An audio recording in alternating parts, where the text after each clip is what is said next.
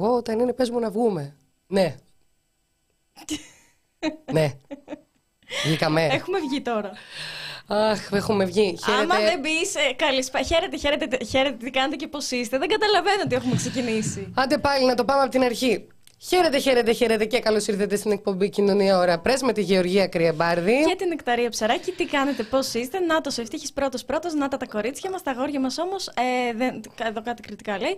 Ανησύχησε που δεν ήταν η Φαρμέη. Δεν πειράζει, δεν πειράζει, γιατί ήρθαμε εμείς εδώ. Κολλάει το stream. Κολλάει το stream. Ναι. Μη μου λες τέτοια. Περίμενε λίγο. Θα το δούμε live αυτό. Περίμενε. Παντελή! Δεν πιστεύω να ανεβαίνει κάτι. Ούτε κατεβαίνει κάτι. Τέλεια. Ε, να σου πω κάτι. Το stream ισχύει ότι είναι πάρα πολύ κολλημένο αυτή τη στιγμή. Μα, ε, ενδέχεται να ξεκόλλησε όμως. Για δες. Ξεκόλλησε. Θέλει και κάποιος να μας πει, ρε παιδιά, τι βλέπετε εσείς. Ε, αν βλέπετε εμάς ή αν βλέπετε κάτι άλλο ή αν παίζουμε, δεν παίζουμε, δεν ξέρουμε τι γίνεται ακριβώς. Κάτι μας έχει σπάσει τα νεύρα τώρα εδώ πέρα. Λοιπόν, δώσε μου λιγάκι ένταση στα αυτιά, να ξεκινήσουμε. Σου δώσα. Το stream έχει κατακολλήσει. Σόπα, βρε. Λοιπόν, εμ, Ελπίζω να ξεκολλήσει πολύ σύντομα. ρε, εσύ ξέρεις τι, αυτό το πάθαιναν συνέχεια τα αγόρια. Ναι, το Που ξέρω. ήταν πρώτα και εμείς ερχόμασταν εδώ δεύτερες ώρες και μια χαρά όλα κυριλέ και είχαν φάει αυτή το, το λούκι του κολλήματος. Θέλω τα παιδιά, όσοι μας ακούτε, ε, να μας πείτε σε- αν, αν μας ακούτε κανονικά, να μας δώσετε ένα feedback. Ευτύχη, είσαι πολύ ενεργός. Εξήγησέ μας αν μας ακούς, αν μας βλέπεις κανονικά και σε περίπτωση, σε καθιστώ υπεύθυνο αυτής της εκπομπής, εάν κολλάει το stream, να μας ενημερώνεις. Λοιπόν, ε, Βαρύ αυτό που έπεσε τώρα στις πλάτες σου, ευτύχη. κολλάει το πράγμα. Τον ευχαριστούμε πάρα πολύ. Δώσ' μου λίγο ένταση στα αυτιά. Θα σου δώσω να βρω ποιο είναι αυτό που σου δίνει ένταση. Ε, γιατί και εμείς εδώ πέρα, όπως βλέπετε, δοκιμές κάνουμε. Δεν Ναι. ξέρουμε τι κάνουμε. Τέλεια. Λοιπόν, τώρα με ακούω ζάχαρη. Ζάχαρη, σε ακούς, μας βλέπει, λες ο κόσμος. Ποιος ξέρει. Δεν ξέρω. Ε, βάλε λίγο μουσικούλα μέχρι να το φτιάξουμε. Θα το φτιάξουμε όμως. Βάλε λίγο μουσικούλα. Αμέ. Βάλε.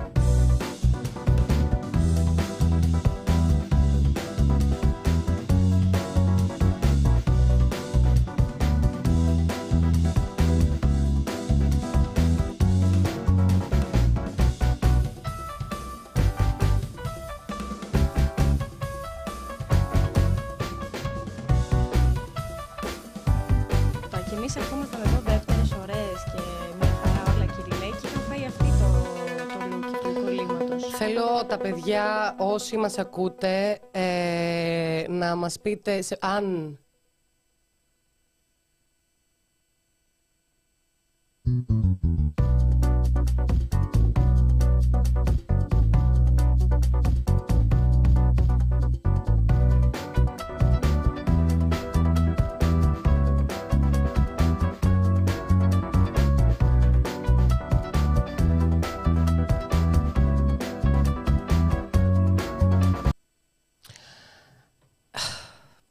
Λοιπόν, να ζητήσουμε Μάτι συγγνώμη. κακό έχει μπει εδώ μέσα. Μάτι κακό έχει μπει.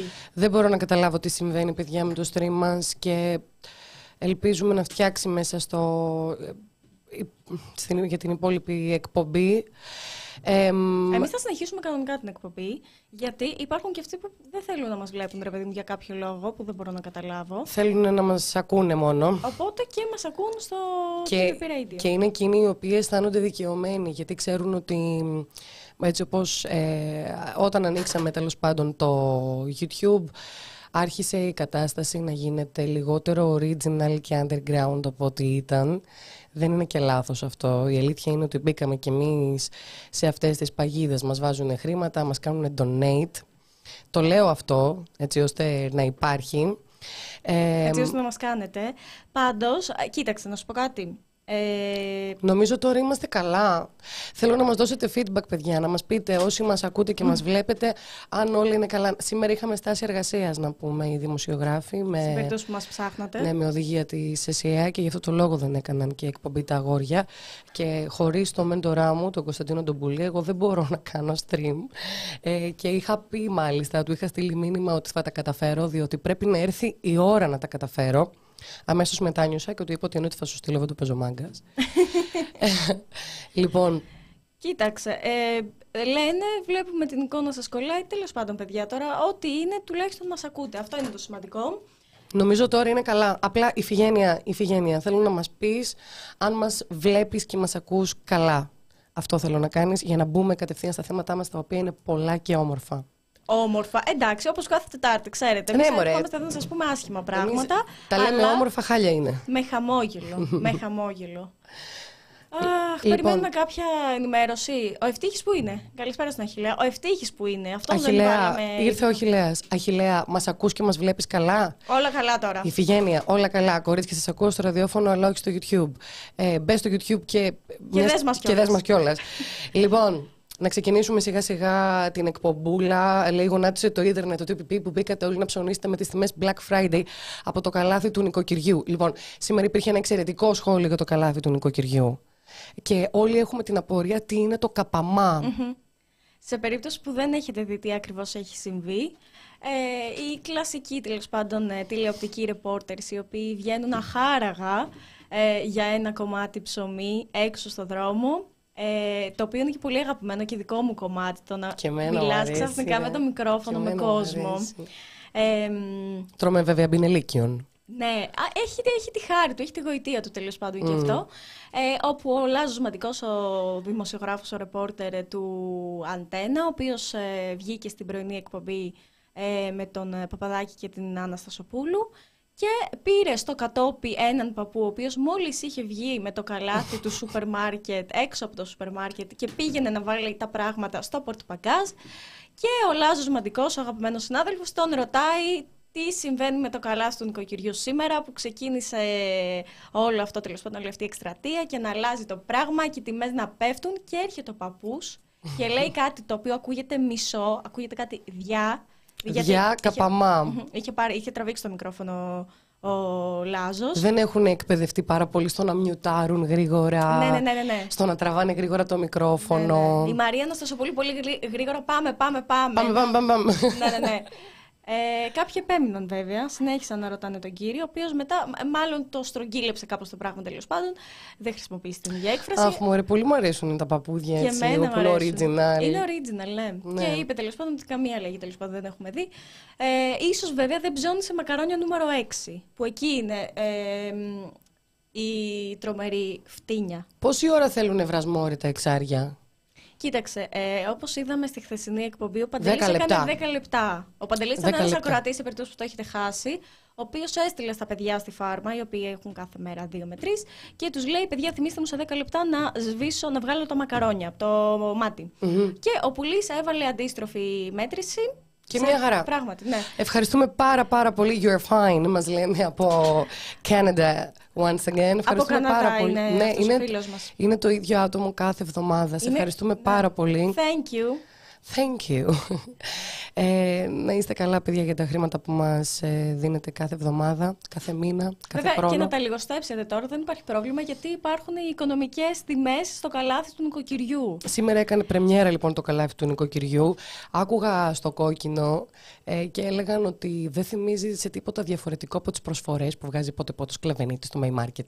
Ότι είναι το ίδιο πράγμα. Και παίζει να είναι και αυτό που γίνεται και γενικά με την Black Friday, τύπου την προηγούμενη εβδομάδα να είχαν ανεβάσει τις τιμές Ναι, και ναι, δεν ναι. τι κατέβασαν και λένε σε φάση έκπτωση. Εννοείται ότι. Για να φαίνεται η έκπτωση στ' αγγούρι. Έχεις δίκιο. Έχεις δίκιο. Εννοείται ότι μπροστάρη σε όλα αυτά είναι ο Άδωνις Γεωργιάδης, Τον ο οποίος αγαπώ πλέον. Επίσης αχάραγα ε, ξύπνησε, σηκώθηκε, βγήκε έξω στολισμένος, όχι για τον αυτιά, όχι για κάποια πρωινή εκπομπή, αλλά για να πάει στο σούπερ μάρκετ. Εννοείται συνοδεία πάρα πολλών ε, ανθρώπων έτσι, γαλάζιων του επιτελείου και όλα αυτά, ε, δημοσιογράφων, φωτορεπόρτερ και να ήρθε εδώ ο υπουργός, ε, φωτογραφιζόταν με κάτι soft σε τοποθέτηση προϊόντος, χαρτιά υγείας, είχε πάρει τα άλευρα αναχείρας και εκεί, εκεί πέρα τις τιμές, τις προσφορές.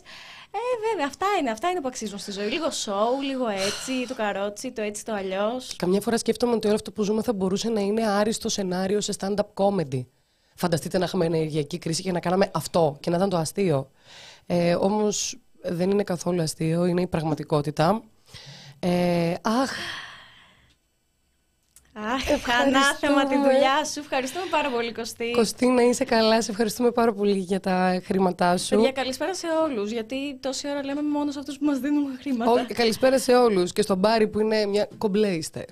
Είναι σκληρός. Μ' αρέσει, είναι απλός. Μ' αρέσεις, μ' αρέσεις Πάρη. Φιλάκια στα κορίτσια, στη Μαρία, τη Φραγκεδάκη, φιλάκια στην Ιφηγένεια που από πριν μας ενημερώνει. Ε, Στο Μάριο, όλα τέλεια. στο κορίτσια, αγαπημένα. Μάριο, στον Ευτύχη που είναι κάθε φορά, στο Γιώργη το Βλάχο. Α, Ε, μισό λεπτάκι, γιατί ε, μ- μου αφιερώνει κάτι, αλλά τώρα δεν μπορούμε να το παίξουμε. Δεν παίζουμε αφιερώσεις, βρε Γιώργο. βρε Γιώργο, δεν παίζουμε θα μπορούσαμε αφιερώσεις. να κάνουμε και μια τέτοια εκπομπή όμως. Θα λέγαμε χθες να το κάνουμε με τους νόστιμους. Πολύ άνετα. Ουίσκι κλπ. Πολύ άνετα. Λοιπόν, να πούμε τώρα κάτι που σπαρταράει. Είναι μια είδηση η οποία πέρασε στα μπαμ, γιατί για κάποιο λόγο το προσφυγικό περνάει στα μπαμ. Και έχω σκεφτεί ότι ποτέ δεν θα κάνω καριέρα.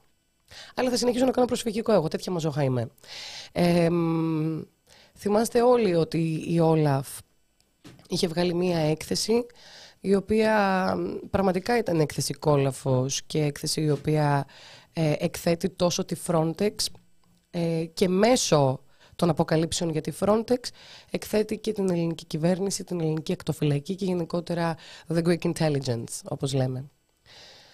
Στην... Ποιο; Αυτό, αυτό που το λέτε, το λέτε στο γνωστό Εμείς Ηράκλειο. στο Ηράκλειο Critics λέμε mm, Greek Intelligence. Ε, μ, τι συνέβη λοιπόν παιδιά; Είχε βγάλει η Όλαφ μια ωραιότατη έκθεση η οποία αποδείκνυε ότι η Frontex γνώριζε και συγκάλυπτε τις παράνομες επαναπροωθήσεις που συμβαίνουν μεταξύ άλλων και στην Ελλάδα. Μια έκθεση 154 ε, σελίδων που από ό,τι φαίνεται το Υπουργείο Μετανάστευσης δεν τη διάβασε ποτέ.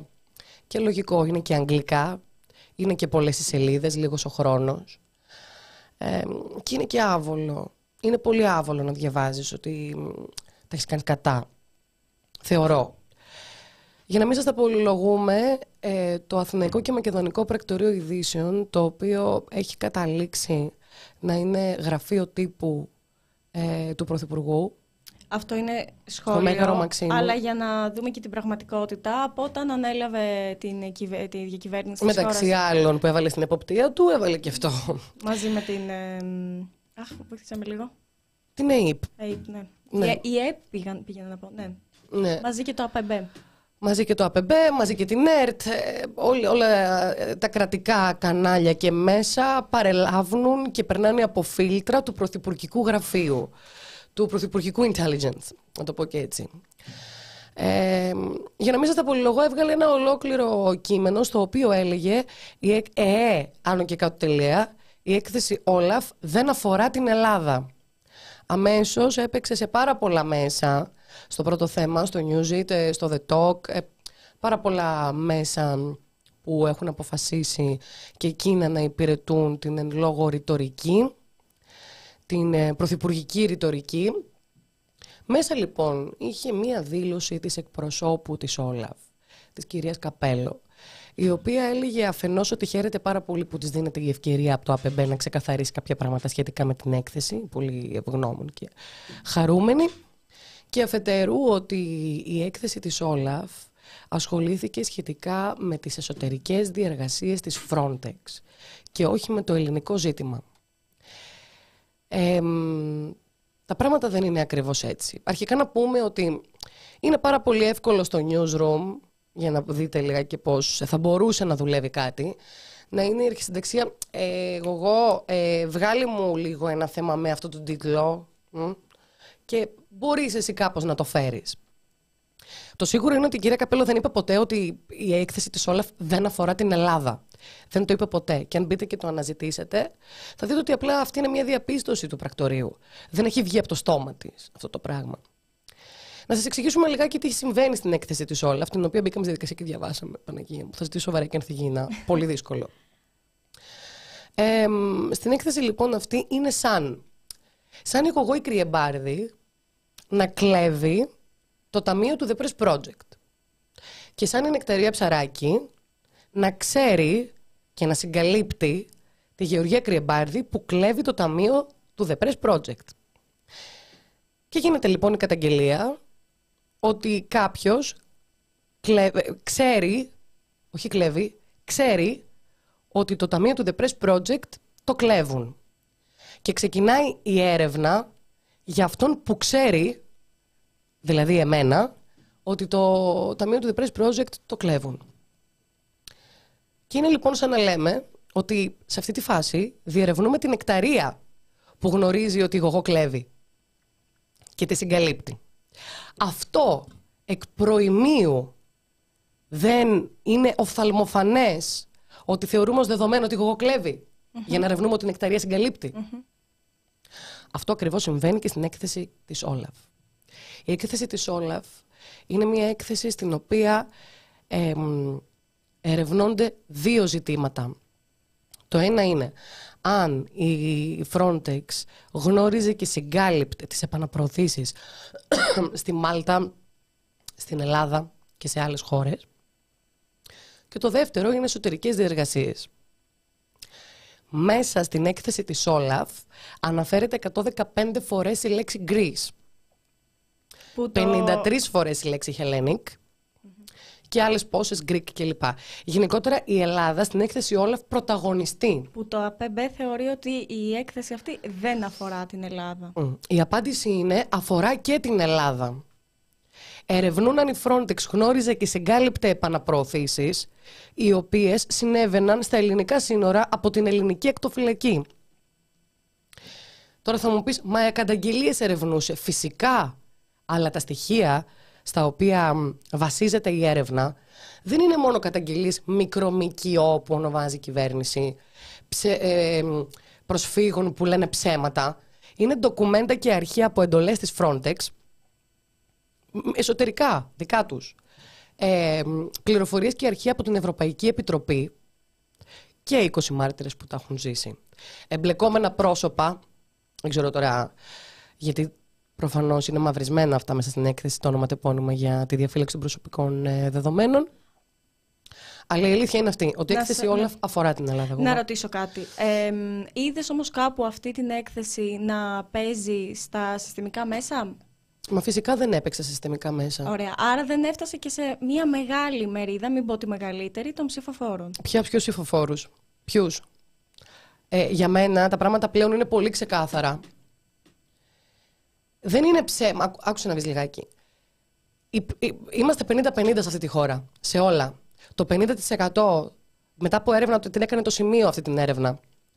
Ε, σε ένα πολύ αντιπροσωπευτικό δείγμα ανθρώπων ερωτήθησαν περίπου χίλιοι άνθρωποι αν συμφωνούν με τα pushbacks, ακόμα και αν αυτό σημαίνει θάνατο του μετανάστη κατά τη διαδικασία.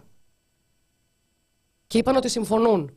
Ήταν το επόμενο που θα σχολίασα. Το εν τρίτο. Ότι εν τέλει αυτό το κοινό κιόλας. Ε, για να μην μιλήσω τώρα με κόμματα, αλλά θέλω να πω ότι δεν ε, ενδιαφέρεται. Ενδιαφέρεται για την τσέπη του. Τελεία. Φυσικά, είναι ο φιλάκια Έλληνας- στην Κάτια μου, στη μαθήτριά μου. Δώσε είναι... είναι... φιλιά. Δώσε Γεια, φιλιά. γεια σου, Κάτια. Έτσι, μπράβο. Ε, είναι ο νεοέλληνα που τον ενδιαφέρει μόνο η τσέπη του. Πραγματικά δεν ενδιαφέρεται καθόλου για τον πρόσφυγα, Ναι. τον μετανάστη. Καθόλου, καθόλου, καθόλου. Και είναι μεγάλη αυτή η μερίδα. Και λέω δεν θα το πάμε κομματικά, γιατί είναι πολλά τα κόμματα που έχουν το ίδιο αφήγημα και δυστυχώς θα είναι πολλά και στις ε, επερχόμενες εκλογές. Δυστυχώς. Ναι. Αλλά θέλω να πω ότι είναι θέματα τα οποία. Ε, ναι, μια χαρά ξέρουν όλοι. Όντως ξέρουν, απλά δεν ενδιαφέρονται. Είναι αυτή η λογική του, του νεοέλληνα. Οπότε και τα κανάλια δεν θα κάτσουν να ασχοληθούν με αυτό, θα κάτσουν να ασχοληθούν αντιθέτως με τα νύχια της 12χρονη. Ναι. Ε, είχαμε κάνει και πολύ ωραία εκπομπή, θεωρώ, με τον ε, κύριο Πλειό την προηγούμενη Τετάρτη Ναι, ναι. για τα τηλεοπτικά δικαστήρια και για το για ποιο λόγο έχουν καταλήξει όλα τα κανάλια, τα sites να είναι κανάλια, να είναι μέσα ενημέρωσης ενός μόνο θέματος. Μονοθεματικές εκπομπές. Ε, η δική μου τουλάχιστον η θεώρηση πλέον είναι ότι δεν σε δικαιολογώ που δεν ξέρεις. Δεν σε δικαιολογώ που αν ξέρεις δεν νοιάζεσαι και κυρίως δεν σε δικαιολογώ αν συγκαλύπτεις. Εμ, προσωπικά πιστεύω ότι είναι πλέον τόσο ξεκάθαρα τα πράγματα στη χώρα. Πα- Βαδίζουμε σε μονοπάτια, ε, τι να πω, πολύ καλοστημένου θεάτρου. Βλέπουμε τώρα ότι βγαίνει μια έκθεση όλα, κάνουν του μπεκί όλα τα μέσα, τα συστημικά Μα και εννοείται όμως... κάνουν τον Μπεκί και. Ναι, συγγνώμη, σε Όμως διάκοψα. παίζουν τον αντίλογο. Πού το έχεις δει αυτό, δηλαδή; Δεν βγήκε κανένα μέσο να πει έκθεση Όλαφ αποδεικνύονται οι επαναπροωθήσεις στο Αιγαίο και μετά δεν λέω αν τα είπε αυτά η καπέλο να παίξουν. Και μετά, σαν follow-up, ένα δεύτερο θέμα ότι εμείς ερευνήσαμε εσωτερικές εργασίες της Frontex. Αυτή είναι η απάντηση και όχι ότι δεν αφορά την Ελλάδα. Και αν το ΑΠΕΜΠ έκανε δημοσιογραφία, δεν θα έπρεπε να αρκεστεί σε τέσσερις παραγράφους κείμενο, που είναι βόμβες αυτά τα πράγματα που έγραφαν. Το- Θα έπρεπε να πούνε ότι ξέρετε κάτι. Η εκπρόσωπος της Όλαφ είπε αυτά, αλλά μέσα στην έκθεση λέγονται αυτά, αυτά και αυτά. Δηλαδή δεν πρέπει να κάνεις ερμηνεία. Το ΑΠΕΜΠΕ δεν είναι εκεί για να κάνεις σχόλια. Έχει βάλει έναν σχολιαστικό τίτλο για ακόμα μία φορά. Μμ. Το ΑΠΕΜΠΕ είναι εκεί για να διοχετεύει την είδηση όπως είναι. Από εκεί και πέρα ξεκινάει η δουλειά του δημοσιογράφου, το τι θα ερευνήσει, αν θα ερευνήσει κλπ. Σε σχέση με αυτό που λες, υπάρχει ακόμα κάτι που το συναντάμε κυρίως λίγο πριν τις εκλογές. το οποίο είναι το εξής. Βγαίνουν πολιτικά πρόσωπα σε εκπομπές και όχι μόνο εκπομπές ενημερωτικές και σε ψυχαγωγικές για να παρουσιάσουν το ανθρώπινο πρόσωπό τους. Όπως αυτές τις εκπομπές συζητάνε για τέννις, για το Netflix, τυχαία παραδείγματα και για οτιδήποτε άλλο εκτός από αυτά που γίνονται. Αλλά επειδή πλέον αυτά που γίνονται είναι πολύ σημαντικά για να τα κρύβουμε πίσω από το δάχτυλό μας, υπάρχουν αναφορές. Για παράδειγμα, ε, εμφανίστηκε καλεσμένος στην εκπομπή της Ναταλίας Γερμανού στο «Καλύτερα δεν γίνεται» το Σαββατοκύριακο ο Υπουργός Ανάπτυξης και Επενδύσεων, ο Άδωνος Γεωργιάδης. Μ' αρέσει που δίνεις το, το full τίτλο. Όλο τον τίτλο. Όλο. Βέβαια, είναι και ανάπτυξη και επενδύσεων και από όλα τα καλά. Εμφανίστηκε λοιπόν στην εκπομπή. Προφανώς δεν μπορούσε να, να, να γίνει τέλος πάντων αποφύγει κάποιων ερωτήσεων του τύπου Όλος ο κόσμος στο Twitter, όλος ο κόσμος. Μια σημαντική πλειοψηφία που δεν έχει ελληνικά σημαίακια, σας λέει ακροδεξιούς και έρχεστε από ένα background ακροδεξιό, το Λάος. Και κοιτάζοντας ακόμα και πιο πίσω στα χρόνια, συνεχίζει να είναι το background σας ε, ακροδεξιό. Οπότε δεν γίνεται να μην τα αναφέρεις αυτά. Και προφανώς υπάρχουν οι ερωτήσεις. Προφανώς υπάρχουν ερωτήσεις για τον Ιάσονα Αποστολόπουλο. Προφανώς υπάρχουν και ερωτήσεις για τους πρόσφυγες. Όπου βλέπεις απλά έναν άνθρωπο να λέει. Μ' «Εγώ- αρέσει λίγο η Ναταλία. Η Ναταλία μου αρέσει πάρα πολύ. Μ' αρέσει και εμένα μ' αρέσει. Μου αρέσει πάρα πολύ. Απλά ήταν ε, δύο πόδια και δύο χέρια σε μία καρέκλα. Δεν μπορείς να ξέρεις τι συμβαίνει, γιατί ξέρεις τι συμβαίνει. Φυσικά. Και δέχομαι ότι δεν θέλεις να κάνεις πολιτική συζήτηση. Δεν μπορείς να έχεις απέναντί σου έναν άνθρωπο και να τον ρωτάς. Ε, ε, σ- λένε αυτό στο Twitter, ο Ιάσονας για τα pushbacks και να λέει ο Άδωνος Γεωργιάδης το γνωστό αφήγημα ότι όλο αυτό είναι τουρκική προπαγάνδα και, το, και, και ότι ο Ιάσονας είναι ένας ανθέληνας που υιοθετεί την τουρκική προπαγάνδα και λέει μόνο ό,τι κάνουν οι Έλληνες και ό,τι κάνουν οι Τούρκοι δεν τα λέει, δεν γίνεται να, να έχεις αυτό απέναντί σου από τη στιγμή που αποφασίζεις να ανοίξεις τη συζήτηση. Αυτός ο άνθρωπος μεταξύ έχει βιώσει και μια δολοφονία χαρακτήρα, όχι μηνύσιμη. Θα πρέπει. Δεν ξέρω πού θα μπορούσε να βρει το δίκιο του. Γιατί ο Ιάσονας, εκτός του ότι κάνει τη δουλειά που κάνει τέλος πάντων, εκτός από αυτό, είναι ένας άνθρωπος ο οποίος δεν ξέρεις ποτέ με το χέρι, ποιο θα οπλίσει. Και το χέρι να σου πω κάτι. Οπλίζεται με αυτόν τον τρόπο. Όταν ανεβοκατεβάζεις τον άλλο αν θέλει να, όταν δημιουργείς προπαγάνδα σε βάρος του. Δέχεται αρχικά στο Twitter να πούμε καθημερινά ευθείες απειλές. Ε, βέβαια. Με αυτό εννοώ. Δεν Φυσικά το συνειδητοποιούν, αλλά είναι τελείως αδιάφοροι. Ότι με αυτό το πράγμα που κάνουν, με το να δολοφονούν το χαρακτήρα ενός ανθρώπου, τον θέτουν σε άμεσο κίνδυνο. Σωματικό, ναι, και ήθελα να καταλήξω στο ότι ε, φέρνεις αυτούς τους ανθρώπους και ανοίγεις αυτά τα θέματα. Δεν σου λέω να μπει σε ένα debate, γιατί ο ρόλος σου εκεί δεν είναι να είσαι από την άλλη πλευρά ή να κάνεις κάτι κομματικό ή κάτι πολιτικό. Άμα θέλει να πάει η αντιπολίτευση να κάνει debate πάνω σε αυτό το κομμάτι. Αλλά ως δημοσιογράφος οφείλεις να παραθέσεις κάποια στοιχεία. Και όχι... Καταλαβαίνω ότι θες η συζήτηση να πάει αλλού. Αλλά αφού αποφασίζεις να ανοίξεις το θέμα, μην έχεις τον άλλον απέναντί σου. Σου λέει αυτά και κάθεσαι και το κοιτάς και του λες «OK, πάμε παρακάτω, στο τένις ε, πόση ώρα παίζεται». Θέλω να πω ότι εντάξει, κάπου να είμαστε σοβαροί. Κάπου να είμαστε σοβαροί. Το να καλούμε ανθρώπους για να δείξουμε το, το πρόσωπο τους στο ανθρώπινο. Αυτό είναι η μεγαλύτερη προπαγάνδα. Ναι, και, και αυτό συμβαίνει ανέκαθεν βασικά. Και συμβαίνει ανέκαθεν και ε, συμβαίνει λίγο πριν τις εκλογές. Δηλαδή είναι, είναι σύνηθες. Και όχι μόνο στη χώρα μας. Ναι, Εννοείται. Ναι. Ακόμα και αυτό που συνέβαινε με τον Ομπάμα να παίζει μπάσκετ με τον Πούτιν, να ταΐζει φώκες.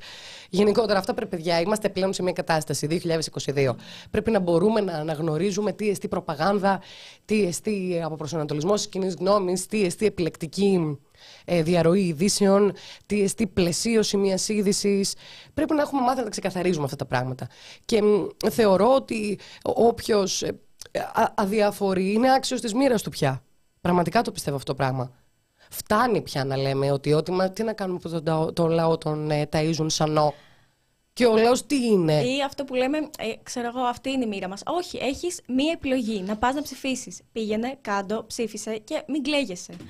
ε, Λοιπόν, ε, να πούμε, ναι. μόνο αυτό να πούμε για να κλείσω για την όλα, ότι από τη στιγμή που επέλεξε το ΑΠΕΜΠΕ να παίξει αυτό το παιχνίδι και καλός ή κακός ε, έμεινε αυτή η εντύπωση ότι η έκθεση της Όλυφ δεν έχει καμία σχέση με την Ελλάδα. Και επειδή ο λαός δεν πρόκειται να κάτσει να διαβάσει 154 ε, σελίδες ε, με πολύ πολύ δύσκολους όρους, ε, το The Press Project ετοιμάζει ένα κείμενο που ουσιαστικά αποδομεί ε, τους ισχυρισμούς του ΑΠΕΜΠ. Ότι η έκθεση όλα που αποδεικνύει τα pushbacks, τα αποδεικνύει, αυτή είναι η πραγματικότητα. Δεν έχει καμία σχέση με τη χώρα μας. Έχει απόλυτη σχέση με, την, με τη χώρα μας. Γιατί κάποιοι πρέπει τέλος πάντων να διαβάζουν τις εκθέσεις και αυτό είναι δημοσιογραφία και από εκεί και πέρα να εξηγούν τι συμβαίνει μέσα σε αυτά τα χιλιάδες χαρτιά. Ακριβώς. Και να πούμε ότι η Ευρωπαϊκή Επιτροπή έχει δημοσιεύσει μια νέα έκθεση στην οποία αποδεικνύεται ξανά, περίτρανα και πάρα πολύ αναλυτικά τους λόγους για τους οποίους η Τουρκία δεν θα πρέπει να θεωρείται πλέον ασφαλής τρίτη χώρα. Επικοινωνήσαμε με το Υπουργείο Μετανάστευσης. Το κάναμε αυτό το πράγμα.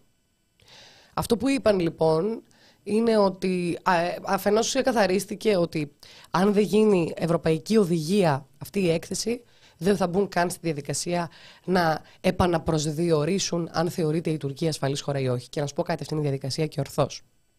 Παρ' όλα αυτά, στη συζήτηση, αυτό που κατάλαβα εγώ είναι ότι ακόμα και αν έρθει η Ευρωπαϊκή Οδηγία, μιας και μου ξεκαθάρισαν ότι δεν είναι υποχρεωμένοι να την εφαρμόσουν, μου έδειξαν λοιπόν ε, τη διάθεσή τους. σω μου λέει θα το σκεφτούμε. Αυτό έχει πάρα πολύ πλάκα.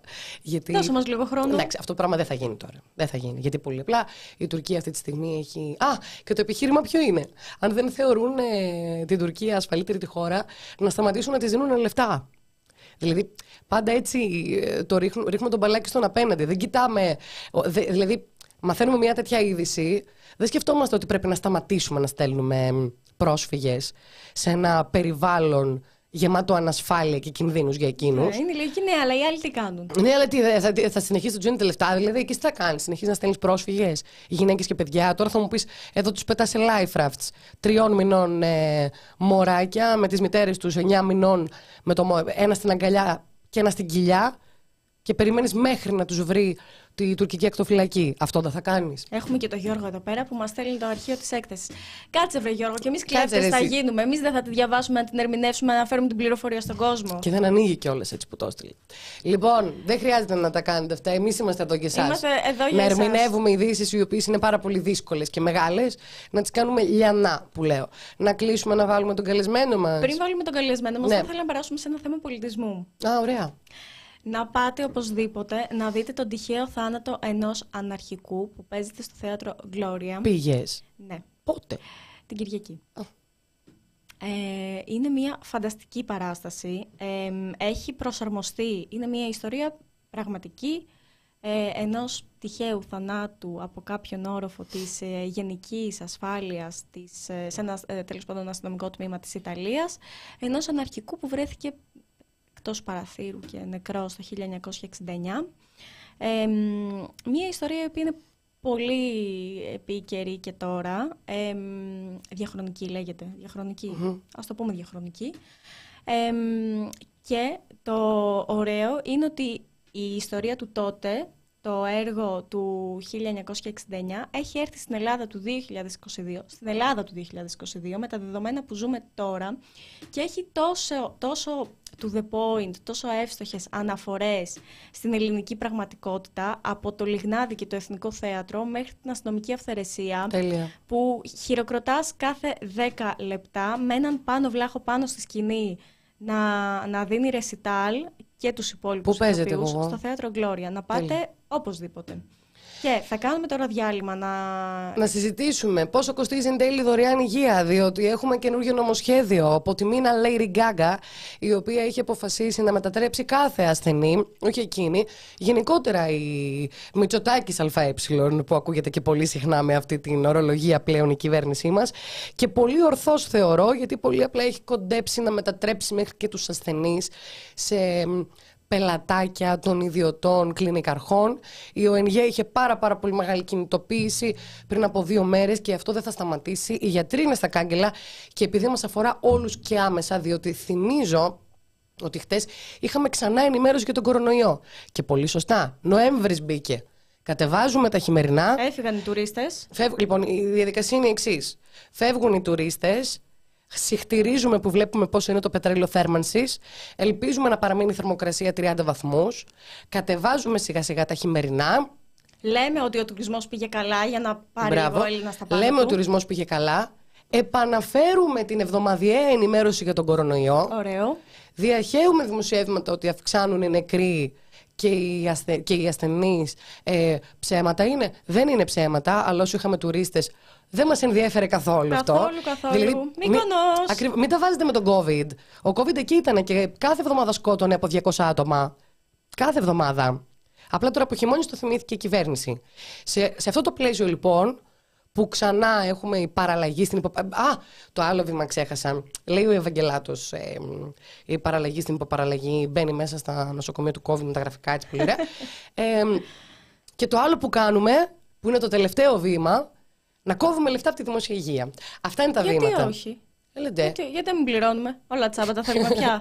Έλε, φτωχομπινέ. Κάτι απαιτήσεις. Λοιπόν, πάμε σε διαφημίσεις να φέρουμε έναν που ξέρετε θέλει από αυτά τα δημόσια και τέτοια. Δεν είναι δυνατόν. Αυτό ένας από τους φτωχοχλεκλέδε. Δεν... Έλα, να φέρουμε την πλέμπα τώρα. Μαζί σου θα τα πάρεις. Άντε, πάμε.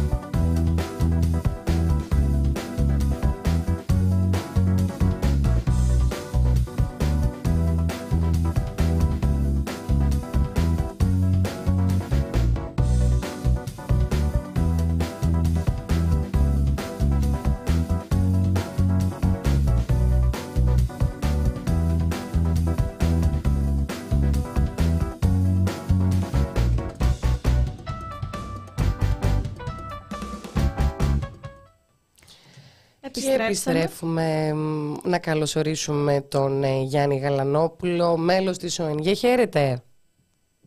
Μας ακούει ο Γιάννης; Ακούω, ναι. Καλησπέρα. Χαιρόμαστε πάρα πολύ που είστε μαζί μας σήμερα. Σε μια τόσο... Να καλά και εγώ Σε μια τόσο επικίνδυνη αλλά και επίκαιρη συγκυρία για τη δημόσια υγεία. Σε περίπτωση που δεν το ξέρετε, να σας πούμε ότι σας προλογίσαμε φτωχομπινέ που θέλετε δωρεάν υγεία.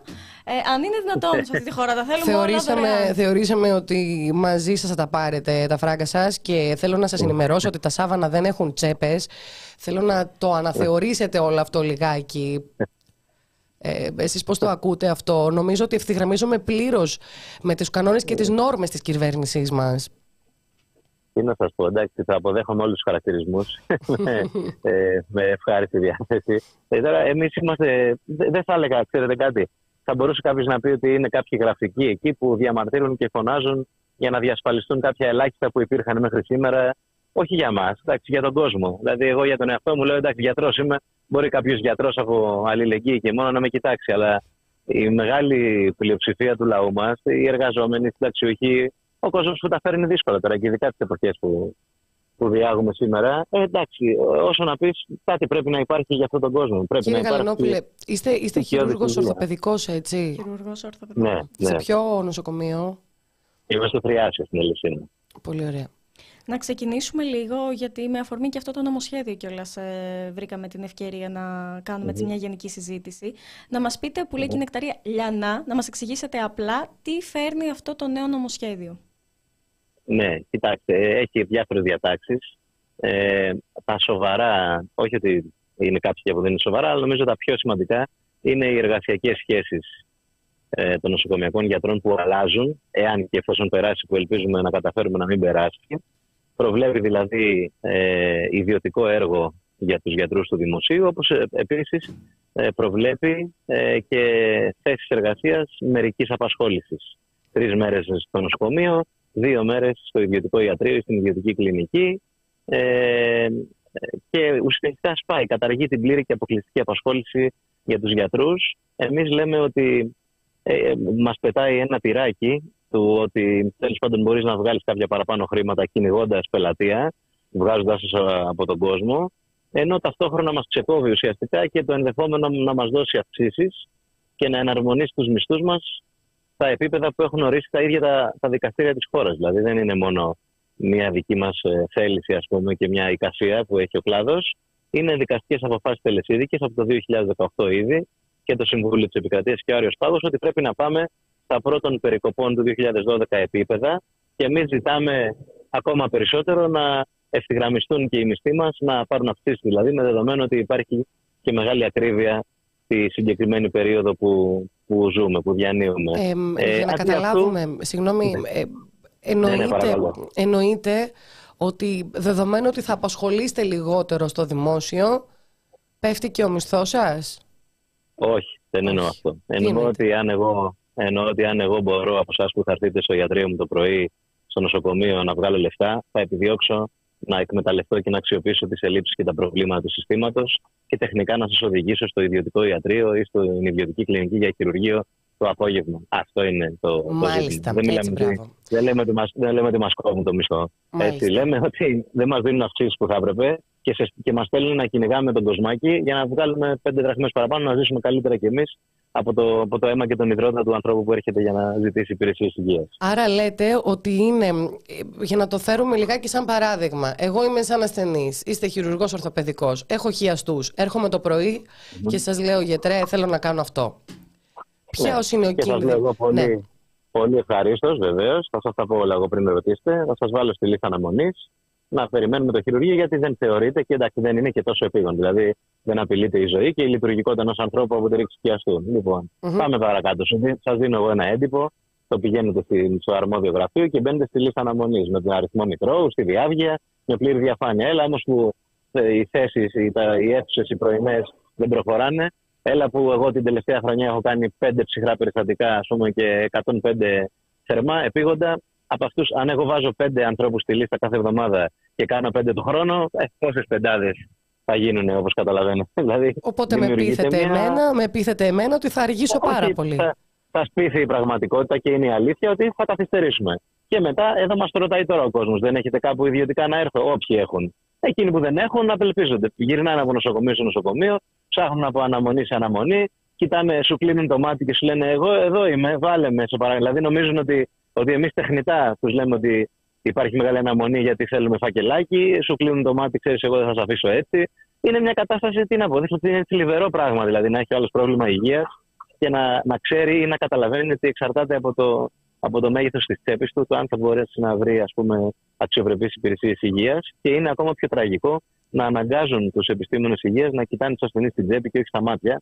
Γιατί πιστεύω και ειλικρινά το πιστεύω ότι η πλειοψηφία των νοσοκομιακών γιατρών κοιτάει ακόμα τους ασθενείς στα μάτια. Είναι λίγοι αυτοί που δεν τους θεωρώ και συναδέλφους εγώ προσωπικά, οι οποίοι ασχολούνται μόνο με την τσέπη του αρρώστου. Εμείς οι περισσότεροι κοιτάμε τον άνθρωπο στα μάτια. Είναι κρίμα να χάσουμε και να, να, δια, να διαραγεί αυτή η τίμια σχέση που έχουμε με τους ανθρώπους που έρχονται στα νοσοκομεία. Απλά όπως καταλαβαίνουμε, όλο αυτό το θέμα ξεκινάει ήδη από μία λάθος βάση. Ε, την λίστα αναμονής, την τεράστια αναμονή. Μα προσωπικά Όταν... αντιλαμβάνομαι ότι γι' αυτό το κάνουν. Βλέποντας ότι. Αν, αν δεν υπήρχε υπαρκτό πρόβλημα, δεν θα υπήρχε και κάποιος να εμφανιστεί ότι ψάχνει ναι. να φέρει μια λύση. Ναι. Φυσικά υπάρχει πρόβλημα. Αλλά η λύση στο πρόβλημα είναι περισσότεροι γιατροί, περισσότεροι νοσηλευτές, ναι. περισσότεροι τραυματιοφορείς. Είναι προσλήψεις προσωπικού. Δηλαδή, να σας δώσω ένα παράδειγμα, mm-hmm. στο δικό μου το νοσοκομείο έχει σαν υλικοτεχνική υποδομή 13 χειρουργικές αίθουσες. Μπορούν να λειτουργήσουν όλες ε, από πλευρά. Δηλαδή, είναι χτισμένες, έχουν υλικοτεχνική, έχουν μηχανήματα, μπορούν να λειτουργήσουν. Γιατί δεν λειτουργούν οι 13 και λειτουργούν οι 5 ή 6. Γιατί έχουμε λιγότερους αναισθησιολόγους από αυτούς που πρέπει, λιγότερους νοσηλευτές, ελάχιστου τραυματιοφορεί. Σήμερα είχαν και κινητοποίηση τραυματιοφορεί, παρεμπιπτόντως, ε, που ζητούσαν προσλήψεις προσωπικού και μόνιμες εργασιακές σχέσει, γιατί ισχύουν όλοι αυτοί οι παράγοντες. Αν λοιπόν το, το σύστημα, το κράτος, έκανε αυτό που έπρεπε να κάνει, έπαιρνε προσωπικό, θα δούλευαν περισσότερες πρωινές αίθουσες, θα διεκπαιρεώνονταν καλύτερα τα πρωινά χειρουργία. Δεν θα υπήρχε λοιπόν κανένας λόγος να υπάρχουν τόσο μεγάλες αναμονές και να ψάχνει κάποιος άλλη λύση. Γιατί το κράτος κοφεύει στα αιτήματά σας; Γιατί δεν θέλει να επενδύσει στην ε, υγεία. Ε, συμβαίνει συνέχεια. Δεν είναι ότι ναι. ποτέ είχαμε πάρα πολλούς γιατρούς δηλαδή και λέγαμε από πού μας περισσεύουν κιόλας. Ε, Απλά τώρα έχει γίνει τραγική κατάσταση. Είχαμε ακούσει και τον κύριο Πλεύρη να θυμίσω να λέει ότι δεν υπάρχουν γιατροί. Ε, κοιτάξτε να σας πω, θα ξεκινήσω ανάποδα τώρα γιατί με ρεθίζετε με την καλή έννοια. Λοιπόν, δεν υπάρχουν γιατροί. Ακούστε να σας πω. Αν εσείς τώρα έβγαινε μια προκήρυξη να πάτε στην Κάρπαθο, να δουλέψετε παθολόγος, χωρίς να υπάρχει άλλος παθολόγος ή να υπάρχει ένας μόνο, mm. ο οποίος καλύπτει όλο το μήνα. Άμα ξέρατε ότι θα πάτε στην άλλη άκρη της Ελλάδας, χωρίς κανένα κίνητρο, ούτε οικονομικό, ούτε δηλαδή μπορεί να μην μπορεί να βρεις ούτε σπίτι σε ένα νησί που θα πας. Καλά, και ξέρεις ότι. Μπράβο. Και ξέρεις ότι τουλάχιστον 15 μέρες το μήνα πρέπει να είσαι μέσα στο νοσοκομείο. Από τις οποίες 15 ο νόμος λέει ότι με πλαφόν πρέπει να κάνεις μέχρι τις 7. Και εσύ από αυτές τις παραπάνω από 7 θα κάνεις να τις πληρωθείς 1,5 και 2 χρόνια, όπως έχουμε τώρα που μιλάμε, απλήρωτε πρόσθετες εφημερίες. Λοιπόν, και αν έχεις και οικογένεια, αν έχεις και κάποιες υποχρεώσεις, ποιος θα πάει; Υπάρχει κανένας εθελοντής; Γιατί να μην ανοίξει ένας παθολόγο ένα ιδιωτικό ιατρείο, φάρμακα να γράφει μόνο. Ε, αυτά τα σκάρτα 2.000 θα τα βγάλει. Πού θα πάει; Mm. Άρα λοιπόν ε, δεν υπάρχουν γιατροί όταν τους προσφέρεις αυτές τις εργασιακές συνθήκες. Όχι γενικά δεν υπάρχουν γιατροί. Mm-hmm. Οι Έλληνες γιατροί που φεύγουν και πάνε στο εξωτερικό, γιατί φεύγουν και πηγαίνουν; Γιατί έχουν καλύτερους μισθούς, καλύτερες εργασιακές συνθήκες, γενικά καλύτερο περιβάλλον εργασίας. Γιατί δεν θέλει να διαμορφώσει εργασιακό περιβάλλον καλύτερο η κυβέρνηση, παρά επιδιώκει να πρημοδοτεί με τον ένα ή με τον άλλο τρόπο τα ιδιωτικά συμφέροντα, είτε τις μεγάλες κλινικές, είτε τέλος πάντων τα διαγνωστικά κέντρα, ή να πετάει και στους γιατρούς τον μπαλάκι ότι ξέρεις, αν θα γίνεις εσύ ένας ε, έξυπνος και ικανός ιδιώτης, θα πας με χρυσά κουτάλια. Πράγμα το οποίο είναι μεγάλο ψέμα, γιατί και στον ιδιωτικό τομέα υπάρχει αδυσόπιτος ανταγωνισμός. Έτσι και το μεγάλο ψάρι τρώει το μικρό. Σιγά τώρα που θα επιβιώσει ο ταλέπορος και πώς το είπατε εσείς, ε, ο νοσοκομιακός γιατρός, ο φτωχομπινέ, που θα προσπαθήσει να βγάλει ένα χειρουργιάκι το μήνα, ας πούμε, έξω, μπροστά στους άλλους που κάνουν όλη την ημέρα ιατρική διαφήμιση και κυκλοφορούν με τα κουστούμια τους και τις γραβάτες τους, ας πούμε, στα ακριβά μαγαζιά και στα σαλόνια και θα πάει αυτός. Δεν γίνεται αυτό το πράγμα. Είναι κοροϊδία και για τους γιατρούς. Κάποιοι ελάχιστοι, ναι, θα επιφεληθούν και από του αλλά είναι θλιβερή, πολύ μικρή μειοψηφία. Άρα... Η μεγάλη μάζα των γιατρών έχει να χάσει. Άρα αντιλαμβανόμαστε ότι με το καινούργιο νομοσχέδιο ουσιαστικά αυτό σας κάνει. Προσπαθεί να σας δώσει κίνητρα για να σας κάνει ε, golden boys της ιατρικής. Είναι μια νέα μέθοδος marketing, ότι προσπάθησε να πείσει τον ασθενή σου, δεδομένου ότι έχουμε και αυτή την απίστευτη ουρά και αναμονή στα, στα, ε, στα τακτικά χειρουργία, να έρθει στην ιδιωτική σου κλινική και αν τα καταφέρεις ε, θα ανέβεις και εσύ οικονομικά. θεωρείτε ότι ναι, πραγματικά... Ναι. Αυτό, αυτό είναι το, το δέλεαρ προς τους γιατρούς. Από την άλλη μεριά ουσιαστικά είναι, πώς να το πω, μια, βγαίνει δηλαδή με το πιο γλαφυρό τρόπο η, η πάγια πεποίθηση όλων των προηγούμενων και της τωρινής κυβέρνησης ότι η υγεία θεωρείται για το κράτος κόστος. Η υγεία του λαού είναι κόστος. Άρα πρέπει το κόστος αυτό να είναι όσο το δυνατόν λιγότερο. Άρα για να μειώσω το κόστος δεν πρέπει να δίνω κρατική δαπάνη. Όταν δεν δίνω κρατική δαπάνη θα πρέπει να είναι ίδια έσοδα, να είναι από την τσέπη των ασθενών να είναι από, τις, ε, από τον ΕΟΠΗ και τις ασφαλιστικές εισφορές. Γιατί μην ξεχνάτε ότι και ο ΕΟΠΗ λεφτά των εργαζομένων είναι. Δεν είναι λεφτά του κρατικού προπολογισμού, αλλά και τα λεφτά του κρατικού προπολογισμού λεφτά των εργαζομένων. Είναι πάλι γιατί από τη φορολογία και τη δουλειά των εργαζομένων έρχονται. Άρα, με λίγα λόγια, όλα όπως και να έχει το κόστος, ο εργαζόμενος το τρώει στο κεφάλι. Είτε άμεσα είτε, είτε έμεσα. Αλλά τώρα μιλάμε για μια πλήρη αναδιάρθρωση, αποσάρθρωση θα έλεγα, του, αυτού που είχαμε στο μυαλό μας κάποτε και έχουμε ακόμα ως δημόσιο σύστημα υγείας. Μιλάμε για μια κοσμογονία. Δηλαδή αυτό που ήξερε ο κόσμος δεν πρέπει να το ξεχάσει, αλλά πρέπει να καταλάβει ότι αν περάσουν αυτά τα, τα πράγματα, τα τερατουργήματα, θα ξεχάσουν αυτά που ξέραμε. Και στην πόρτα του νοσοκομείου θα είναι χτισμένο ένας μεγάλος τείχος που θα μπλοκάρει όσους δεν έχουν λεφτά. Αυτό είναι το, το ζουμί. Άρα η κατάσταση θα γίνει πολύ πιο δύσκολη, ειδικά για τους ευάλωτους συμπολίτες, το φτωχό κόσμο, αυτούς που τα βγάζουν δύσκολα.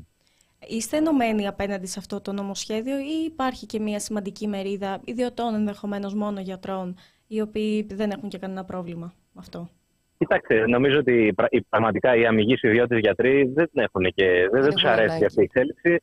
Όχι, δεν τους αρέσει γιατί βλέπουν έναν ανταγωνισμό να, να, από εκεί που ήταν πρώτη στην παρτίδα, βέβαια. Ναι, και μάλιστα κατά κάποιο τρόπο και αφέμει τον ανταγωνισμό. Γιατί να το πούμε και έτσι, αν εγώ μπορέσω να βγάλω ένα χειρουργείο ιδιωτικό το μήνα έχοντας ταυτόχρονα και το μισθό μου, θα είναι καθαρά λεφτά στην τσέπη μου. Ενώ ένας ιδιώτης που θα το χάσει, αν πήγαινε στον ιδιωτικό το να είναι το νίκη του, η εφορία του.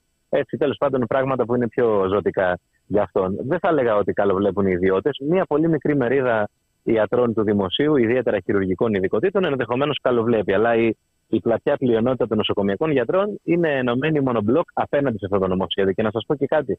Η ίδια η Υπουργός στη χθεσινή συνάντηση που είχαμε ως εκτελεστική γραμματεία της ΟΕΝΓ, γιατί είχαμε και μια κινητοποίηση στο Υπουργείο, δυσκολεύτηκε η κυρία Γκάγκα να, να αρθρώσει και τα ελάχιστα επιχειρήματα για να υποστηρίξει αυτό το νομοσχέδιο που φέρνει. Τι Εδώ η πραγματικότητα είναι αδυσόπιτη. Τι σας είπε; Τίποτα μισόλογα επιμένουν βέβαια, επιμένουν βέβαια στο, στο ότι θα προχωρήσουν. Αλλά η εκτίμηση μας είναι ότι υπάρχουν πάρα πολλοί και από τη δική μας πλευρά, αλλά και άλλου είδους αντιδράσεις, ενδεχομένως και από το χώρο της Νέας Δημοκρατίας και των γιατρών της κυβέρνησης, ενδεχομένως και σίγουρα και από τους ιδιώτες γιατρούς και από γιατρούς που με άλλη σκοπιά τέλος πάντων αντιδρούν, όχι από τη δική μας σκοπιά, όχι από, την, όχι από τη σκοπιά δηλαδή της υπεράσπισης του δικαιώματος του λαού σε δημόσια και δωρεάν υγεία, αλλά από άλλες σκοπιές, δηλαδή να μην ναι. μοιραστεί η πίτα, να μην χάσουν κέρδος. Αλλά παρόλα αυτά υπάρχουν αντιδράσεις και σίγουρα αυτό που σας λέω με βεβαιότητα είναι ότι η μεγάλη πλειοψηφία των νοσοκομειακών γιατρών είναι μονομπλοκ απέναντι στο νομοσχέδιο. Στο πρόσφατο συνέδριο της Ομοσπονδίας μας, που έγινε λίγο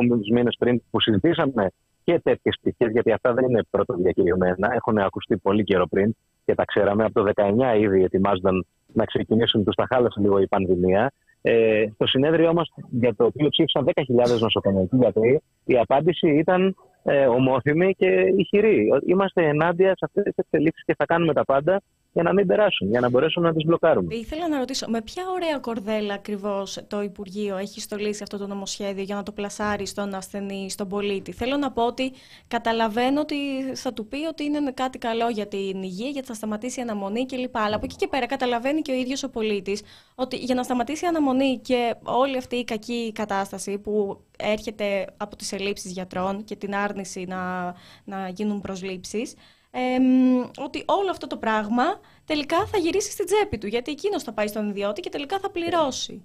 Άρα πώς ακριβώς το πλασάρουν ωραία; Δεν ξέρω. Η αλήθεια είναι ότι μου προξενεί και εμένα μεγάλη εντύπωση. Δεν μπορώ να καταλάβω δηλαδή τι έχουν να πούν στο γιατί είναι πολύ απλό. Σκεφτείτε τι πάρετε παράδειγμα τον εαυτό σας. Άμα έχετε λεφτά που σας περισσεύουν, δεν τον ξέρετε το δρόμο να βρείτε ιδιωτικά να κάνετε τη δουλειά σας, αν δεν έχετε κανένα οικονομικό ζήτημα. θα περιμένετε τώρα πότε θα έχει ο Γαλανόπουλος κενό για να σας βάλει στο νοσοκομείο. Όχι, ο βέβαια. κόσμος που απευθύνεται, ο κόσμος που απευθύνεται στο, δι- στο δημόσιο νοσοκομείο, εκτός από περιπτώσεις που είναι, να το πω έτσι, πολύ δύσκολες, που απαιτούν ιδιαίτερη εμπειρία και περιβάλλον νοσοκομιακό, κατά βάση απευθύνεται γιατί δεν έχει την οικονομική δυνατότητα που απαιτεί ε, κάποιο, ένα, ένα μέρος του, του ιδιωτικού τομέα. Δηλαδή, ο περισσότερος κόσμος, αν, αν βρεθεί στη δύσκολη στιγμή και απαιτούνται χρήματα και τα έχει, βρίσκει τον τρόπο να τα δώσει. Δεν περίμενε τε- τε- τους νόμους, ε, το νομοσχέδιο της κυρίας Γκάγκα και του κυρίου Πλεύρη για να τα δώσει σε μένα τα λεφτά. Είναι φανερό ότι αυτό έρχεται με κάθε τρόπο πέφτει το κόστος και η- το κεραμίδι να το πέφτει στο, στο κεφάλι ε, το- των ανθρώπων, των πολιτών που έχουν ανάγκη από δημόσιες υπηρεσίες υγείας και δωρεάν και αυτό θα χάσουν το επόμενο. Θα χάσουμε. Να μην μιλάω δηλαδή λες και είναι κάτι ξένο. Θα χάσουμε. Όλοι μας θα χάσουμε. Απλά αυτό το δωρεάν φαίνεται. Εντάξει, ε, τώρα καταλαβαίνουμε ότι είναι ακόμα πιο τραγική η κατάσταση και όπως μας τα περιγράφετε, γιατί μόνο οι άνθρωποι του πεδίου μπορούν να, να τα περιγράψουν και όχι οι άνθρωποι πίσω από τα γραφεία με κοστούμια. Ε, απλά θέλω να πω ότι αυτό το δωρεάν δεν φαίνεται και ποτέ να το είχαμε απολαύσει και στο έπακρο. Δηλαδή, πες ότι έχεις ένα πολύ σοβαρό νόσημα και χρειάζεται να μπεις στο νοσοκομείο. Μα τα φάρμακα, μα το ένα, μα το άλλο. Ε, καταλήγεις να πληρώνεις πάρα πολλά. Εδώ πληρώνεις πλέον για τις εθνογραφίε σου. Το λέγαμε αυτό και Αυτό με δεν είναι αφορμή απίστευτο. το καρκίνο του μαστού είχαμε μια τέτοια συζήτηση. Ναι. Πόσο τελικά κοστίζει; Ε, Κοιτάξτε, μπορείτε να δείτε τα στοιχεία πόσο τις 100 των, μαστογραφι- των μαστογραφιών ετησίως διενεργούνται σε ιδιωτικά κέντρα και πόσο στα δημόσια νοσοκομεία. Είναι 70-30 και μήπως λέω και λίγο, αν θυμάμαι καλά το νούμερο. 70% στον ιδιωτικό τομέα, 30% στα δημόσια νοσοκομεία. Γιατί, αν εσείς μπορείτε να κάνετε μαστογραφία δωρεάν σε ένα καλό, με καλό μηχάνημα σε ένα καλό νοσοκομείο, γιατί να επιλέξετε το ιδιωτικό κέντρο της γειτονιάς ή τη πληρωμή. Γιατί προφανώς δεν έχει ραντεβού το δημόσιο. Γιατί υπάρχει δύσκολη κατάσταση. Και αυτό το δωρεάν που λέτε, εντάξει, τι θα πει δωρεάν; Πληρωμένα είναι από τους εργαζόμενους, δηλαδή. Ναι. Από τα δεν μας ταμεία χάρισε μας. και κανένας. Ναι. Έτσι δεν είναι, δεν δουλεύει ο κόσμος. Όποιοι δουλεύουν και αυτοί που δεν δουλεύουν δεν έχουν ευθύνη. Εντάξει, Ο άνεργος δηλαδή που έτυχε να μην έχει δουλειά στην περίοδο είναι κατ' επιλογή. Είναι άνεργος τεμπέλης είναι και δεν θέλει να ασφαλίζεται. Ε, άρα σε γενικές γραμμές ε, εμείς τα έχουμε πληρώσει. Ναι. Δηλαδή τι δωρεάν. Απλώς όπως το λέτε κι εσείς δεν τα έχουμε απολαύσει ποτέ. Εγώ σας βάζω ένα, δεν είναι για πολλή συζήτηση τώρα γιατί ίσως ο χρόνος είναι περιορισμένος. Σκεφτείτε τι γολογοθά τραβάει ένας άνθρωπος που διαγιγνώσκεται με καρκίνο μέχρι να μπορέσει να προχωρήσει και να πάρει θεραπεία. Πας στο ογκολογικό νοσοκομείο, λέει Α, πρέπει να έχεις βιοψία. Πού θα κάνω τη βιοψία, κανένας δεν ξέρει. Α, πρέπει να έχεις κάνει PET scan. Πού γίνεται το PET scan, κανένας δεν ξέρει. Δηλαδή, αν δεν έχεις λεφτά να σπρώχνεις δεξιά και αριστερά, δυσκολεύεσαι πάρα πολύ να κάνεις τη δουλειά σου. Υπάρχει δημόσιο νοσοκομείο ογκολογικό, πλήρως οργανωμένο, που να μπαίνει ο άλλος από την πόρτα και να φεύγει με τη θεραπεία, ας πούμε, έχοντας ολοκληρώσει όλο τον έλεγχο. Για βρείτε με, άμα μου βρείτε, θα, θα μου πείτε και εμένα να το λέω στους ασθενείς. Από γιατρός σε γιατρό, από εξέταση σε εξέταση, Ναι, και βέβαια. ξανά το Δηλαδή, χαρτί για να πίσω. πας- για, να- για να πας στον Άγιο Σάβα, ας πούμε, λέω τώρα που με έχει τύχει εμένα να στείλω περιστατικό, ε, πρέπει να έχεις πάει με βιοψία. Πού, ποιο- πού θα την κάνει άλλο τη βιοψία.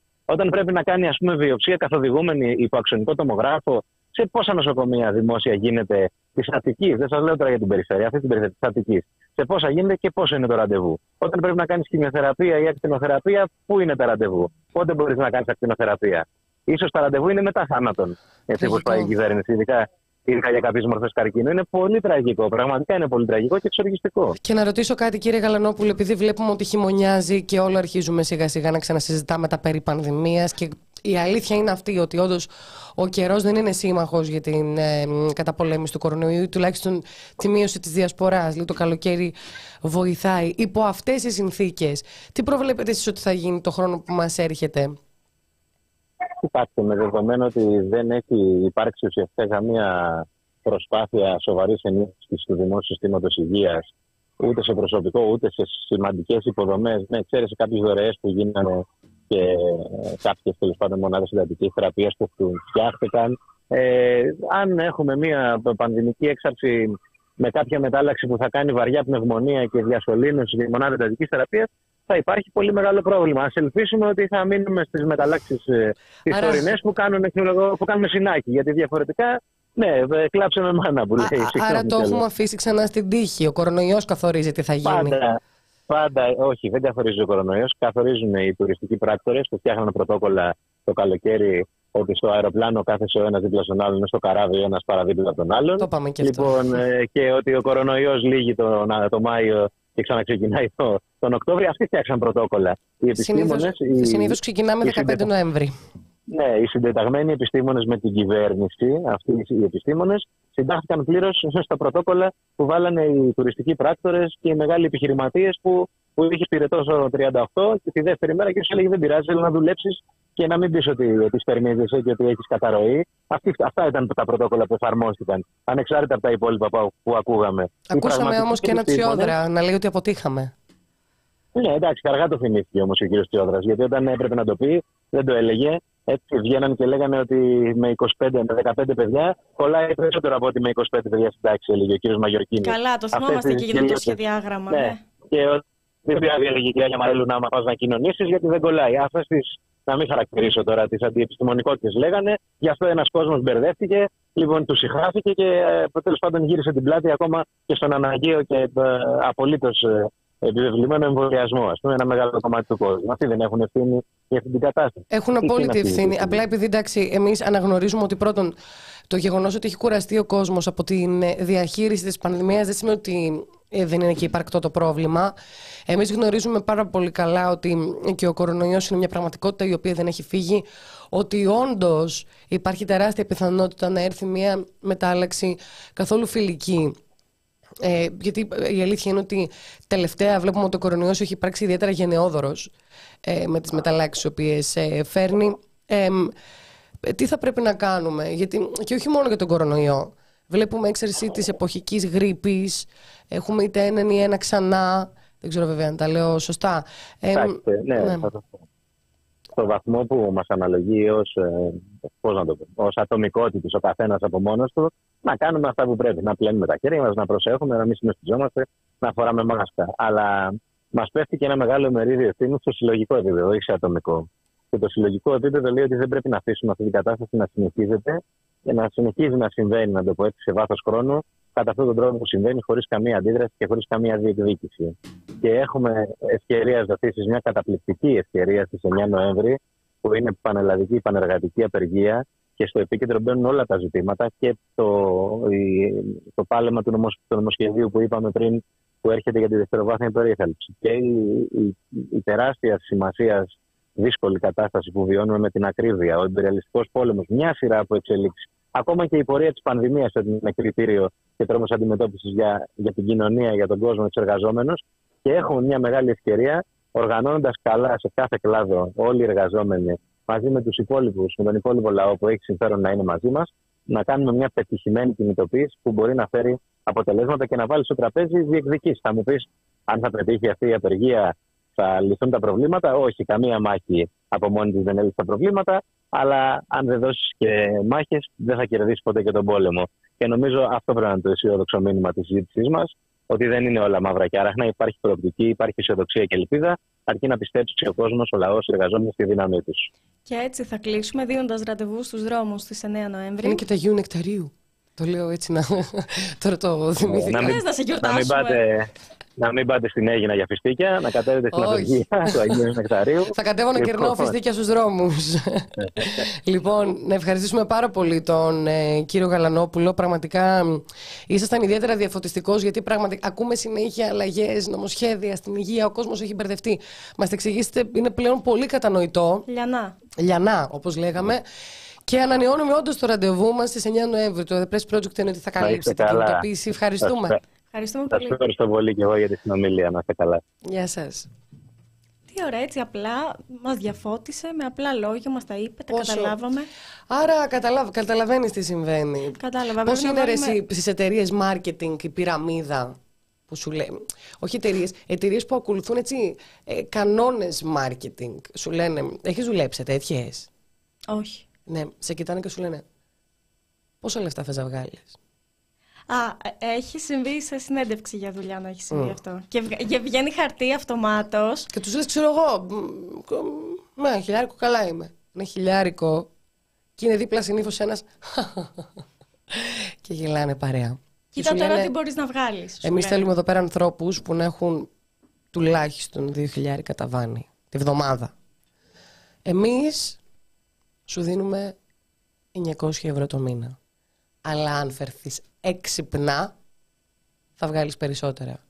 Και πρόσεξε, εμείς θέλουμε να φερθείς έξυπνα. Νεκταρή, έχεις μπει πολύ στο ρόλο. Δεν θέλουμε ανθρώπους που να θέλουν να δουλεύουν για 900 ευρώ. Αλλά; Θέλουμε ανθρώπους που να παλεύουν για το κάτι παραπάνω. και εγώ πόσα θα παίρνω; Αν πείσει, είσαι γιατρό. Αν πείσει τουλάχιστον 8 ασθενείς το μήνα να μην κάνουν στο θριάσιο την εγχείρησή τους, αλλά στο δικό σου ιατρείο, μπορείς να γίνεις πραγματικά πάμπλουτη. και κάπως έτσι. Πελατάκια μου. Και κάπως έτσι γίνεται η. Και κάπως έτσι συζήτηση. μπαίνει μέσα η θεία, πονεί ο γοφός μου, σου λέει η θεία. Α, πονάω. Τι λέει; Α, πονάω. Γιατρέ, δεν μπορώ, δεν μπορώ, σου λέει να σύρω. Πάρτε με από αυτή την εκπομπή. Και σου λέει ο γιατρός που σκέφτεται τώρα τι λέει η Μίνα Lady Gaga. Σκέφτεται. Ε, πρέπει να βγάλω παραπάνω λεφτά γιατί το νομοσχέδιο πλήν. Ωραία. Ε, θεία, όλα θα πάνε καλά. Αλλά πού να περιμένεις τώρα τρία χρόνια να χειρουργηθείς; Τι να κάνω; Δεν σου μένει και πολύς χρόνος. Κάνω τη θεία. Ε, έχουμε ένα εξαιρετικό ε, νοσοκομείο στο οποίο εντάξει, εγώ ιδιωτεύω. Αν θέλετε να σας αναλάβω εγώ, μπορείτε να δείτε, μπορούμε να το συζητήσουμε. Τώρα εντάξει, οι λύσει αναμονής είναι τεράστιες. Θα δούμε όμως, θα σε βολέψω θεία στο νοσοκομείο. Για σένα, μόνο 8 χιλιάρικα. Πάντα Για λες σένα. της θείας. Και κάπως Κάπως έτσι. έτσι. θα είναι η δωρεάν ε, υγεία. Η δωρεάν. ε, Ναι. και η δημόσια υγεία. Και από εκεί που κάποτε αυτό το πράγμα ήταν απαγορευτικό, ήταν στο σημείο δηλαδή ανήθικο, σήμερα ξέρεις τι συμβαίνει. Τα ανήθικα σταματάνε να είναι ανήθικα με νομιμότητα. Είναι αυτή η λεξούλα που έχει μπει στις ζωές μας, αν το σκεφτείς, η κανονικότητα. Τι είναι το πρόζα. Και πρό- πρόζα είναι μ, αυτό που κάνει ο Πουλής στα Α. λαϊβάκια του Ορφέα, που κάνει κείμενα θεατρικά και έτσι κατάλαβες. Επίσης να πάτε στον Ορφέα, έχουν πάτε. πάρα πολύ ωραίο. Πώς αλλάζουμε έτσι τα θέματα. έχουν πάρα πολύ ωραίο πρόγραμμα τα παιδιά. Γραμμένος, Πουλής, Ταυλάς, σε, όπως, δεν τους έχεις- όπως δεν τους έχετε ξαναδεί, μόνο αυτό θα πω, θα δώσω το τυράκι, Παρασκευές και Σάββατο να πάτε. Είναι πολύ αστείο, μάθαμε. Ε, γιατί εγώ δεν έχω πάει ακόμα. Να πάτε. Πάντως, εγώ θα ξεκινήσω σεμινάρια, εντατικά μαθήματα σε ασθενείς, πώς να μην μασάνε. Δηλαδή, αυτό το έχετε πέντε λεπτά να σας μιλήσουμε για τον Ιησού Χριστό. Πώς είναι στην Τζιμισκή που σας σταματάνε για το λέιζερ; Σωστά. Και σου λένε ανέβα πάνω να πεις τι. Θα κάνω μαθήματα πώς να αντιστέκεσαι σε προσφορές γιατρών. Ναι, αλλά θα σου πει τώρα η θεία, θα πεθάνω, να κάτσω να πεθάνω; Στην αναμονή; Σε παρακαλώ, μην πεις αυτό που σκέφτεσαι αρχικά. Πες το όχι, όχι, δεύτερο. δεν, όχι, δεν σκέφτηκα Γιατί κάτι σε κακό. βλέπω. Σκέφτομαι ότι πραγματικά έχει δίκιο η θεία. Και ότι πέρα από την πλάκα, κυριολεκτικά σπρώχνουν στα δόντια των ιδιωτών κλινικαρχών τους ασθενείς. Μα και πραγματικά ε, για τη ζωή σου και την υγεία των δικών σου ανθρώπων και τη δική σου, θα άνθρωποι έχουν ξεπαραδιαστεί. Προφανώς θα δώσει τα πάντα. Και προφανώς Θα θα, σε δώσεις τα νιάξει πάντα. το καλύτερο αποτέλεσμα. Και τώρα φέραμε ένα μικρό παράδειγμα των χιαστών. Αν κάποιος πρέπει να κάνει ένα χειρουργείο που είναι, πραγμα- είναι έκτακτο χειρουργείο που δεν μπορεί να περιμένει και οι ουρές είναι τεράστιες, τι κάνεις; Εκεί πέρα ξεπαραδιάζεσαι. Μας ανέφερε και το παράδειγμα ενός καρκινοπαθή Και νωρίτερα. αν δεν ξεπαρα... ξεπαραδιαστείς, απλά πεθαίνεις στο δρόμο σαν σκυλί. Αυτή είναι η πραγματικότητα. Ε, μ, τώρα τι να πω, ότι αυτοί οι άνθρωποι πρέπει να φύγουν; Πρέπει να φύγουν. Το είπες. Δεν γίνεται άλλο. Δεν γίνεται άλλο. Και το χειρότερο ξέρεις ποιο είναι εγώ μου. Ότι δεν θα φύγουν. Ότι δεν θα φύγουν. Δουλειά να έχουμε. Αχ, έτσι συμβαίνει. Ακόμα live είστε, Βγες, ρε ρωτάει. Γιώργο, άμα δεν θέλεις, βγε- βγες δηλαδή. Με το ζόρι σου κάτσαμε στο σβέρκο. Ε, Ακόμα εδώ είναι αυτές. Θα σας ακούσω κονσέρβα. Α, μωρέ, Α, ο τώρα Γλυκούλης, μπήκε. εντάξει, τώρα μπήκε. Γλυκά. Ακόμα live είστε. Ο Γλυκούλης. Λοιπόν, Αχ, παιδιά, ελπίζουμε να σας κρατήσαμε καλή παρέα σήμερα, ε, δεδομένου ότι η Φαρμέη δεν ήταν, οπότε είχατε τρελή μ, στέρηση και έλλειψη και λέγατε, μα πού είναι αυτά τα κορίτσια και ήρθαμε τώρα εμείς με τα γνωστά μας θέματα. Ελπίζουμε να καλύψαμε και το κοινό των προηγούμενων. Ε, εγώ θα πω, ε, ελπίζω ε, το καλάθι της νοικοκυράς, Του νοικοκυριού πια. του- του νοικοκυριού. Ναι, ναι, το άλλαξαν. Το άλλαξαν. Το άλλαξαν. Α, ωραία. Φέτος σου λέει, σεξιστικούλη, μωρέ. Α, οκ. Το καλάθι του νοικοκυριού πραγματικά ελπίζω να σας γεμίσει τα ψυγεία. Για Ελπίζω την κατάψυξη. να μην πάθετε ποτέ τίποτα και να χρειαστείτε να πέσετε στην ανάγκη της δημόσιας υγείας. Ε, μ, ελπίζω ε, μ, να μην νοσήσετε με κορονοϊό και να το περάσετε άσχημα διότι η υγεία είναι ε, απροετοίμαστη για να σας υποδεχτεί. Ελπίζω να μην καταφέρετε τίποτα στη ζωή σας διότι θα σταματήσετε να έχετε πλέον ιδιωτική ζωή. Θα παρακολουθήσετε μέρα με τη μέρα κάθε μέρα. Με το αυτή του Κυριάκου Μητσοτάκη να είναι τέντα.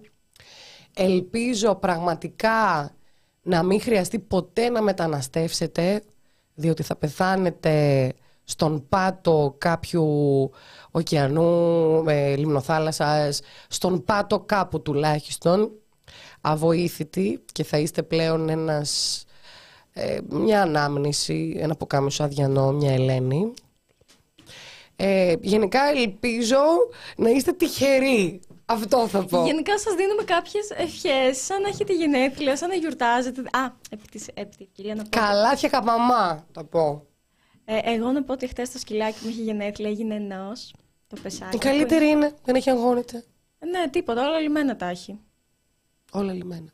Και με αυτές, αυτές τις αισιόδοξες ευχές, εμείς πρόκειται να αποχωρήσουμε. Εγώ δεν ελπίζω εκεί να πατήσεις το κουμπί, γιατί μέσα σε όλα η ζωή είναι και ωραία.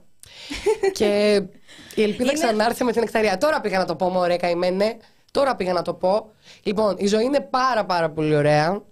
Ε, δείτε τη λίγο ολιστικά. Εγώ υιοθετώ Έλεος. αυτό, αυτό που λέει ο Πουλής, που είναι πολύ σωστό. Η ζωή είναι σκατά με μικρές στιγμές χαράς. Οπότε απολαύστε τες και κάπως έτσι θα σας χαιρετήσουμε. Θα δώσουμε ραντεβού την επόμενη Τετάρτη, όπως και κάθε Τετάρτη, 5 με 6 και λίγο παραπάνω. Νεκταρία ψαράκι απέναντί μου πάντα. Ήταν η εκπομπή Κοινωνία Ωρα Πρέσ και με τη Γεωργία την Κρυεμπάρδη. Σας φιλούμε γλυκά γλυκά. Γεια σας.